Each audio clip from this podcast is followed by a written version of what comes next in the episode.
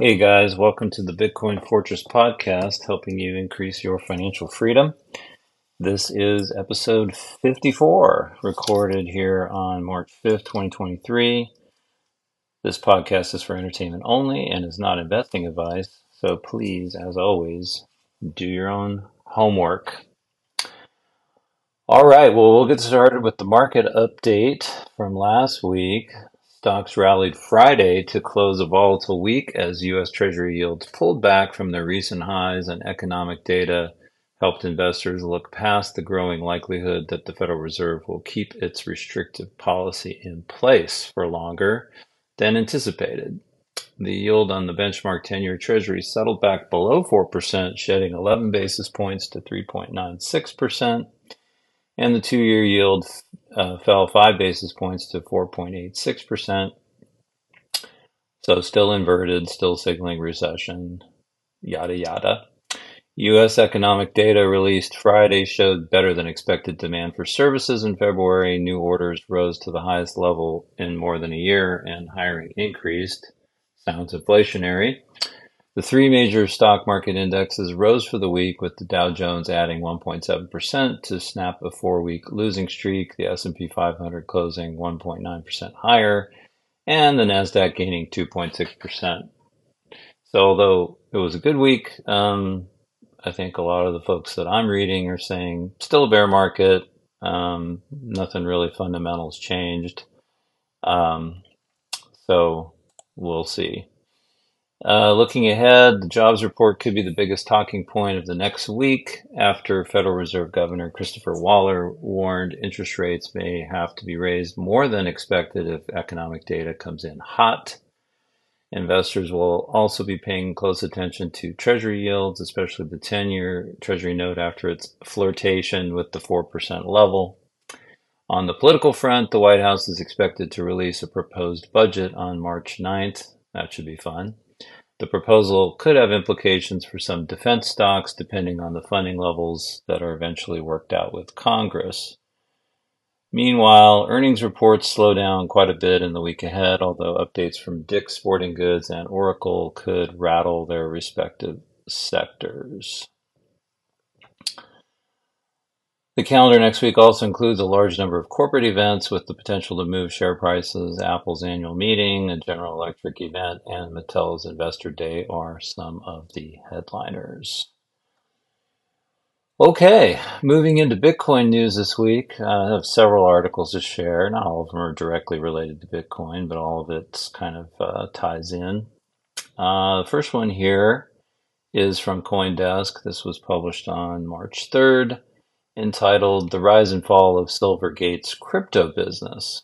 And for those of you who don't know or have been following this, Silvergate Bank is basically a big bank that services the crypto and Bitcoin industry and um, has been having a lot of problems lately. Stock prices plummeting, um, and there's some question they had to delay their their uh, annual filing because uh, they're still trying to figure out what the impact of the crypto crash is to their business apparently, and then uh, there's also uh, potential that they might not be a going concern, which means they might not, in accounting parlance, last for another year.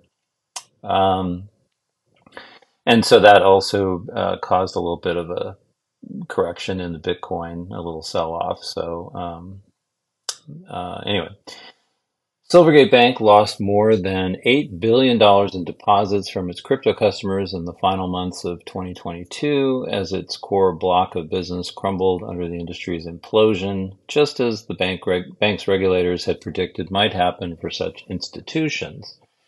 The sudden evaporation of most of its deposit base was only one of several worries for the La Jolla, California based lender. The company has faced pressures from U.S. banking watchdogs that have been insisting that banks shouldn't concentrate on crypto, and its disclosures this week revealed investigations from regulators and the U.S. Department of Justice, plus a suggestion that ongoing audits may require restating of its financials.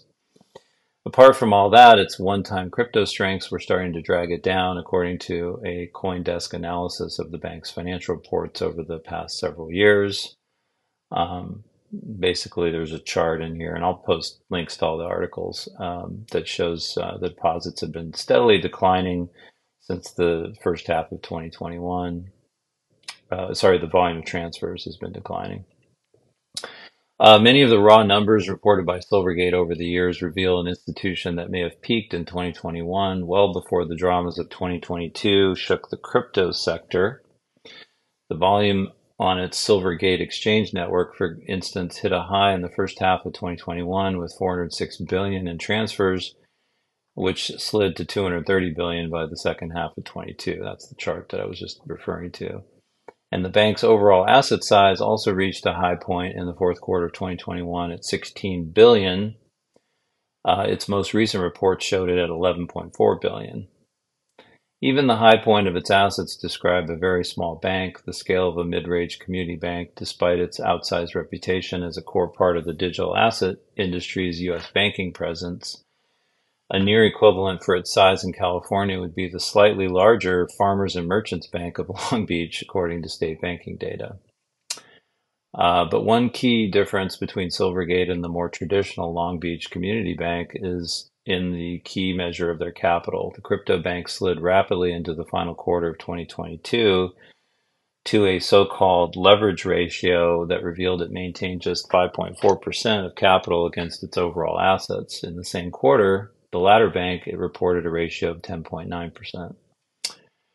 According to U.S. bank capital rules, 5% is the edge of the cliff beyond which a bank descends well below a well capitalized designation and towards the territory of emergency intervention from regulators. A spokesman representing the bank said Silvergate can't comment beyond what's already been made publicly available. One of the most dramatic descents to track in Silvergate's publicly released data was its deposits problem. Silvergate identified the number of digital assets customers it was working with each quarter, and that crowd steadily rose to 1,620 last quarter. Most of those identified as institutional investors, though more than 100 were digital asset exchanges. However, those crypto customers' deposits plummeted from almost 12 billion in the third quarter last year to less than 4 billion by the end of the year. The amount has clearly dropped much more than uh, than that now, as several big names in its customer base are severing ties. Coinbase, Paxos, Circle Internet, Financial, and Galaxy Digital have been among those making very public comments distancing themselves from the struggling bank. Uh, so this is sort of what you call a bank run, I guess. A traditional regulated depository institution can't make it without a deposit base, and Silvergate's coffers were drawn down quickly as major crypto clients dealt with their own collapses, bankruptcies, and legal disputes that required an instant vacuuming of their liquid cash last year. Still, for crypto businesses, the options for U.S. banking are getting narrower as the Federal Reserve and other banking agencies warn that they don't want the lenders they oversee getting overly exposed to the digital asset sector. Only a few banks had been as openly and unapologetically crypto focused as Silvergate, so its struggles aren't offering a shining path for other institutions to follow. So, again, quite interesting story here, and we'll have to continue to follow it, see if the bank gets collapses, gets taken over by regulators, sold to another bank, or just closed. Um, it'll be interesting. Okay, next story. Uh, this one is from um, from the Bitcoin magazine, and let's see. This one's dated March second, titled "U.S. Treasury introduces CBDC working group discusses potential routes for digital dollar." So again, we talk a lot about CBDCs on this channel, and so this is uh, maybe some new news in regards to what the U.S. is planning. Um, for those of you that don't know. Um, this is an experiment that's being tried all over the world. In fact, I'll be talking about India next, but I know in Nigeria they're trying to get their population to adopt uh, central bank digital currency. They launched it. It started out as voluntary. They only got half a percent adoption. Then they decided to force everybody to and, and abolish paper currency, and they've been doing that. It's been causing riots and uh, people are, are very unhappy, um, and uh, a lot of people are turning to stable coins, Bitcoin, um, and other cryptocurrencies to, to store their wealth and, and transact in around the system uh, because they're just you know not happy with that situation at all. So um, it'll be interesting to see how that unfolds uh, in, in other countries. But anyway, coming back to this article, the U.S. Department of the Treasury has released comments from Undersecretary for Domestic Finance Nellie Liang on the next steps to the future of money and payments, addressing CBDCs and the approach the American government is taking to their potential implementation. The original Treasury report, released in September 2022, described the formation of a CBDC working group that would advance work on a CBDC. Liang's remarks confirmed the formation of that group. One of the central tasks for the CBDC working group is to complement the Fed's work by considering the implications of a U.S. CBDC for policy objectives for which a broader administration perspective is helpful, Leong said. To give you a sense of how we're pursuing this work, I will describe our approach to thinking about CBDC options, the policy questions we are attempting to answer, and the kinds of recommendations we hope to develop. Highlights from this description include a look at the potential forms that a CBDC could take, the potential for a separate retail and wholesale CBDC, and the possible core features of the CBDC.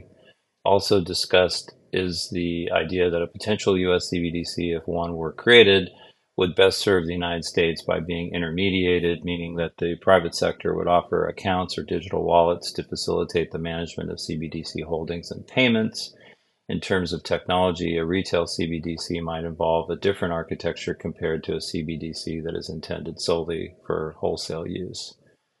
Um, and so, just to understand retail and wholesale for a minute. So, um, uh, the way I think about it is uh, you could have an account as an individual directly with uh, the central bank, and that would uh, basically disintermediate all the banks.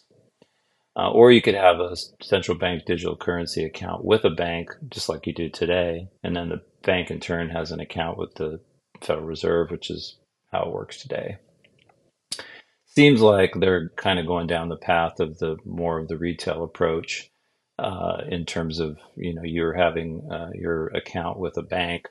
Um, but again, it's it's programmable currency, and so it has a lot of uh, will have a lot of surveillance capabilities and a lot of ability to for the government to track um, how you spend your money and, and potentially control how you spend your money. So it's again something that you know I don't think we really want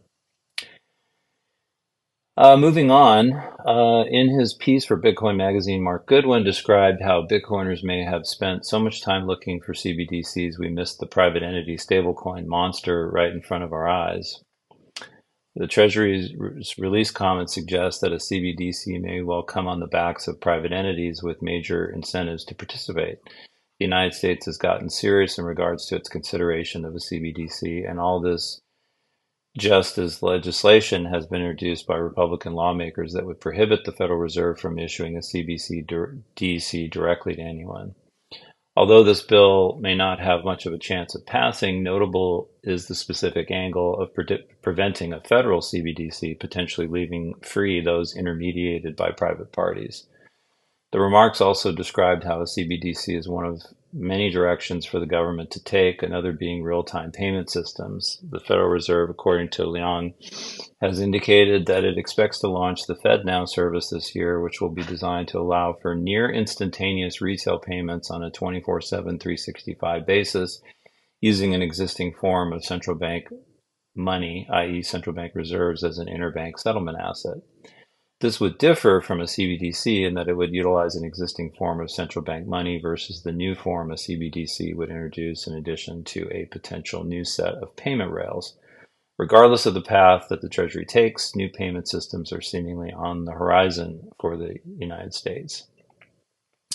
And again, going back to you know wh- whether it's issued by private entities or banks, which seems like kind of where they're going with it, um, the selling point will be you know it's easy, it's convenient, you know, and so you really have to question that and understand, you know, what are really the pros and cons? How will this really work? Um, and how will it be um, different, let's say, than than how your current bank account works, or, or you know how you handle your own payments um, currently? So, something that we will continue to watch with great curiosity here in the US. Uh, next article is from Bitcoin.com, and like I mentioned earlier, and this is dated today. Um, uh, this is entitled India's central bank digital currency will act as alternative to cryptocurrency, says RBI official.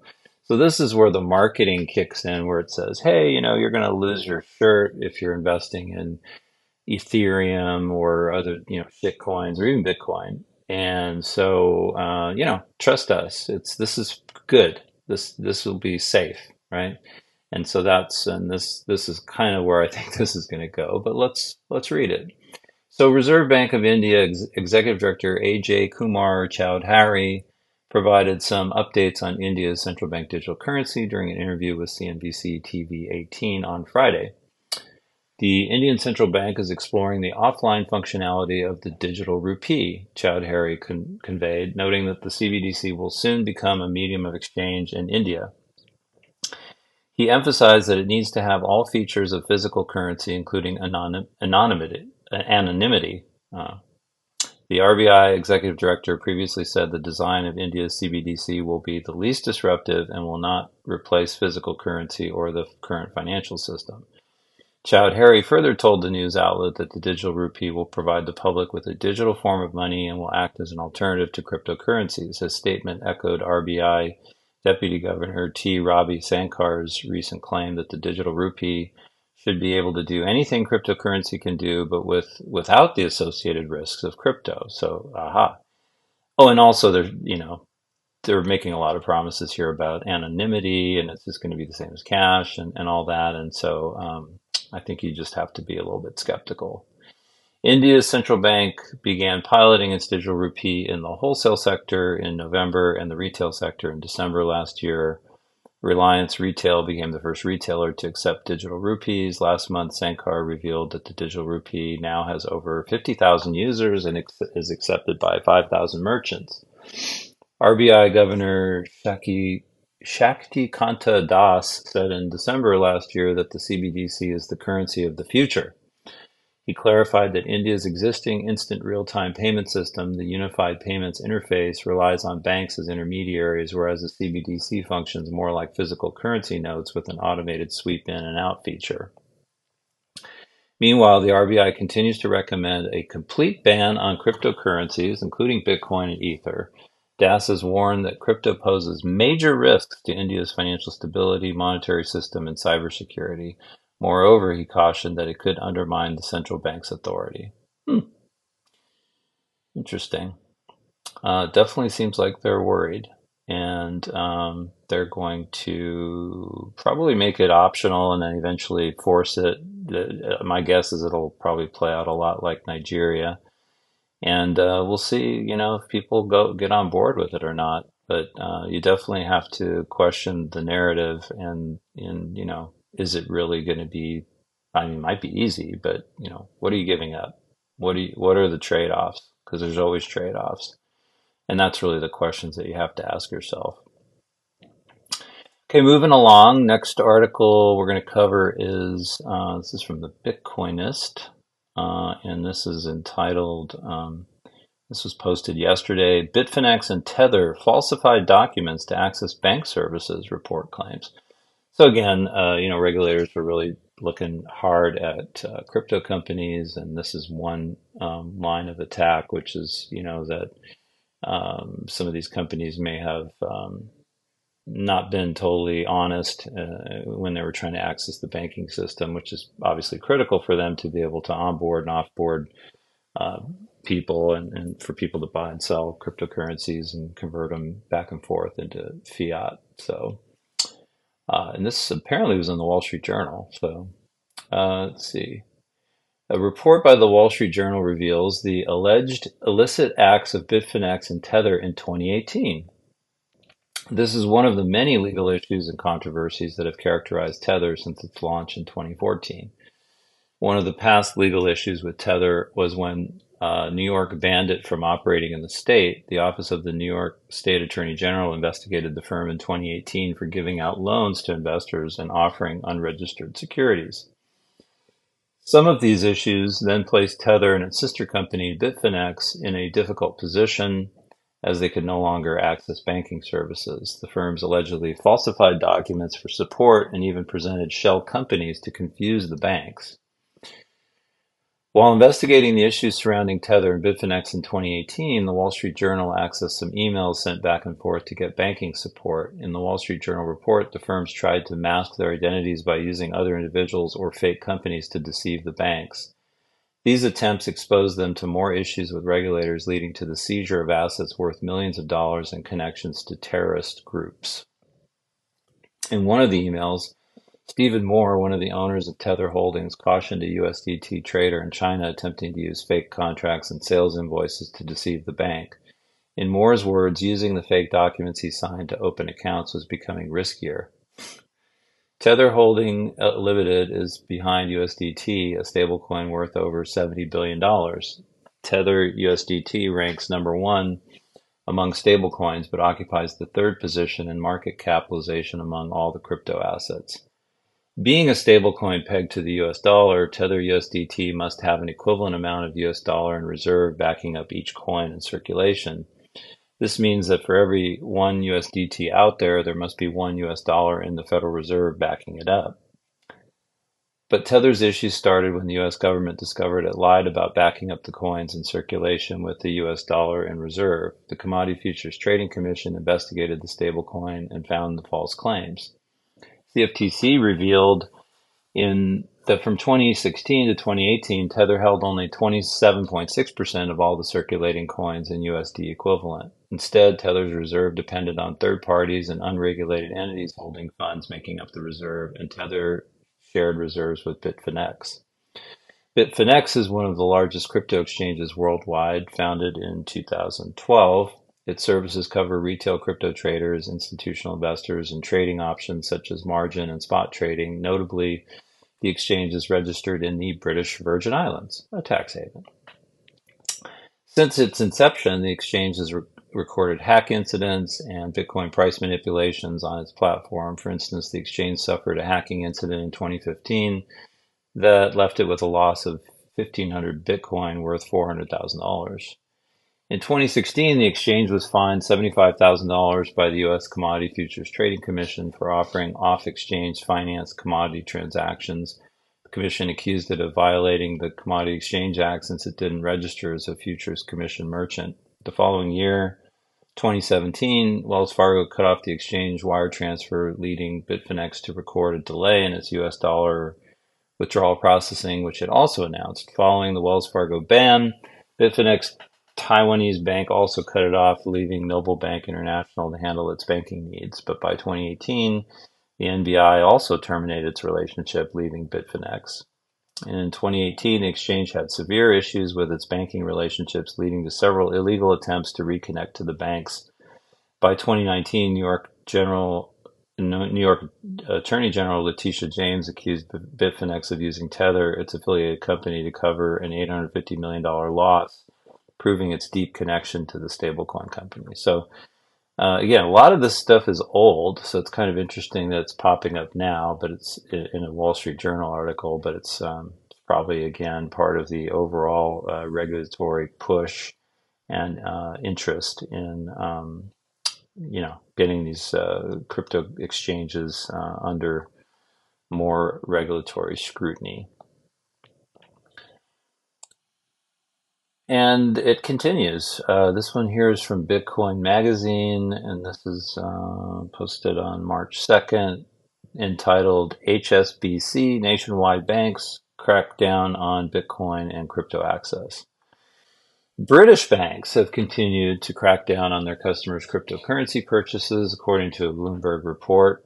Nationwide and HSBC are the latest UK banking giants to impose new limits on their customers' cryptocurrency purchases via debit cards and end purchases with credit cards. Nationwide is uh, applying daily limits of £5,000 or $5,965 on debit card purchases of crypto assets. The Building Society informed customers on Wednesday, while its credit cards can no longer be used to buy crypto. HSBC said it barred customers from making crypto purchases via its credit cards from last month, reads the report. HSBC states that the decision is due to alleged financial risk to customers. The report describes how most of the major UK banks have also implemented exchange specific restrictions, with the world's largest crypto platform Binance Holdings the most popular target. Bitcoin Magazine covered the start of these moves from UK banks in tandem with increasing discussion of a UK CBDC. Alison Rose, CEO of NatWest Group, described how the bank had taken a pretty hard line on cryptocurrency due to the instability and volatility of the platforms and the risk of fraud, citing social media and technology platforms as the fraud's primary source. These new limitations on customers place UK citizens at a further disadvantage in regards to acquiring Bitcoin. As such developments are taking place, it highlights the need for more decentralized peer to peer exchanges that can facilitate no KYC Bitcoin transactions. Um, and I did talk about that actually and wrote a piece of my blog about peer to peer, which um, actually is very popular in a lot of um, the global south because they you know have a hard time uh, you know with banking and all that. So they have to come up with other ways to purchase their bitcoin. But um, um, again regulatory crackdown um, and uh, you know uh, i'm sure a lot of this is you know goes back to ftx and and goes back to all the crypto exchanges that that, that are cratered and now you know governments are in high alert um, but then it's interesting that you know there's also this discussion about central bank digital currencies, and again, Bitcoin's a very small asset. I mean, Ray Dalio said he doesn't even think about it because it's so small. So um, why why are they worried? You know, you have to kind of ask yourself this: what what's the concern? Why the push? You know, for central bank digital currencies? Uh, why the push to to regulate uh, crypto? Um, kick them out of the banking system, for example, or make it really hard, you know, to to for these companies to bank. Um, it's just you, you just have to kind of wonder, like, if it's not at some level, this is being orchestrated. Okay, moving along, uh, and once again, Binance is uh, everybody's favorite, um, you know, target and so here's another one. This is from CoinDesk, uh, March 3rd. Uh, Binance US is operating a quote unregistered securities exchange, an SEC official says. A U.S. Securities and Exchange official said agency staff believe Binance U.S. is operating an unregistered securities exchange in the U.S. and that staff believe the sale of VGX tokens by Voyager Digital violated federal securities laws.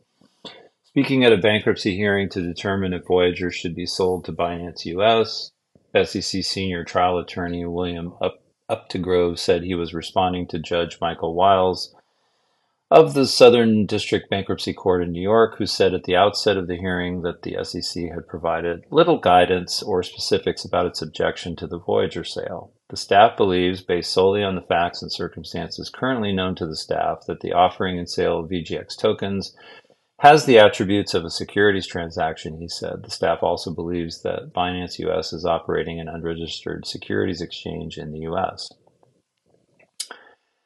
The official noted that the SEC staff's views don't necessarily reflect the views of the five commissioners at the head of the agency. He did not say whether the SEC had any enforcement actions in the works tied to his declaration. The Commission has not made any determinations on either of these issues, he said. The staff believes beliefs do not represent the view of the Commission. Typically, an enforcement action by the SEC is started by the staff but needs a majority of commissioners to vote in favor to proceed. It is regrettable that an SEC staff member would make allegations that Binance US and platforms like ours are operating an unregistered exchange without specifying the assets listed on our exchange that the SEC considers to be securities. A Binance US spokesperson said, We along with others in our industry, remain committed to constructive dialogue with regulators and supporting a comprehensive regulatory framework drafted and passed by Congress to ensure innovation continues in the United States. Uptegrove's comments echo SEC Chair Gary Gensler, who has said in the past that he believes a majority of crypto trading platforms should be registered as national securities exchanges, which would see them operate under the agency's disclosure and compliance regime. Voyager plans to sell its assets to Binance US as part of its Chapter 11 bankruptcy restructuring plan. The vast majority of Voyager's creditors, 97%, have supported the proposal, and a hearing to discuss the plan is headed into its third day. Um, so, again, they're kind of going after Binance here, um, and uh, it'll be interesting to see. Um, how this progresses to at the you know uh, at the commission level, but I think they're right. You know, really, um, it needs to be written into the law, and um, there's a lot of competing proposals in Congress, and with the current state of uh, you know affairs with um, the red and the blue, it's it's you know it'll be interesting if they can come together in support of any particular regulatory proposal uh, for for cryptocurrencies. So uh, we will continue to watch that. And then uh, the last article I wanted to cover, this is on CoinDesk, dated March 4th. Thought it was kind of interesting uh, and maybe perhaps why we don't invest in um, shitcoins. Multicoin Capital's hedge fund lost 91.4% last year, investor letter reveals. Multicoin Capital's hedge fund lost 91.4% in 2022, according to a copy of the firm's annual investor letter viewed by Coindesk. The letter attributed last year's decline to a turbulent year for cryptocurrencies as well as direct and indirect impact from the collapse of crypto exchange FTX. While the fund successfully dodged the catastrophic implosions of Luna and Three Arrows Capital earlier in the year, we didn't avoid the explosive revelations about FTX nor the subsequent contagion that spread across the market, said the letter. After a remarkable year in 2021, our performance in 2022 was the worst since inception. In a separate letter to investors last November, Multicoin detailed the financial condition of its hedge fund, revealing that the fund had 10% of its assets stuck on FTX, as well as significant exposure to FTT, Solana, and uh, SRM, all tokens that saw steep sell offs last November. Multicoin Capital, headed by managing partner Kyle Samani, launched its hedge fund strategy in October 2017, which invests in liquid tokens. The firm also operates three venture capital funds and has invested in the now bankrupt exchange FTX.